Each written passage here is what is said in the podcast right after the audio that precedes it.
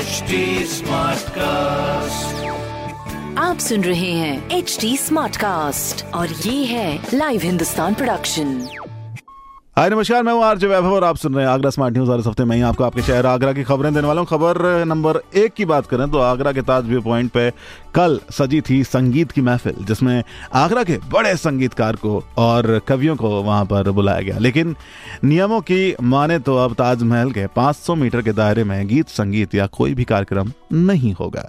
खबर नंबर दो की बात करें तो आगरा से यात्रियों की सुविधा के लिए दुर्ग निजामुद्दीन स्पेशल ट्रेन चलाने की तैयारी है। 28 सितंबर से ये ट्रेन चलाई जाएगी। खबर नंबर तीन की बात करें तो आगरा में 6000 से ज़्यादा की जाँच एक दिन में हो रही है और खुशखबरी ये है कि अभी तक कोरोना वायरस का एक भी केस नहीं मिला है।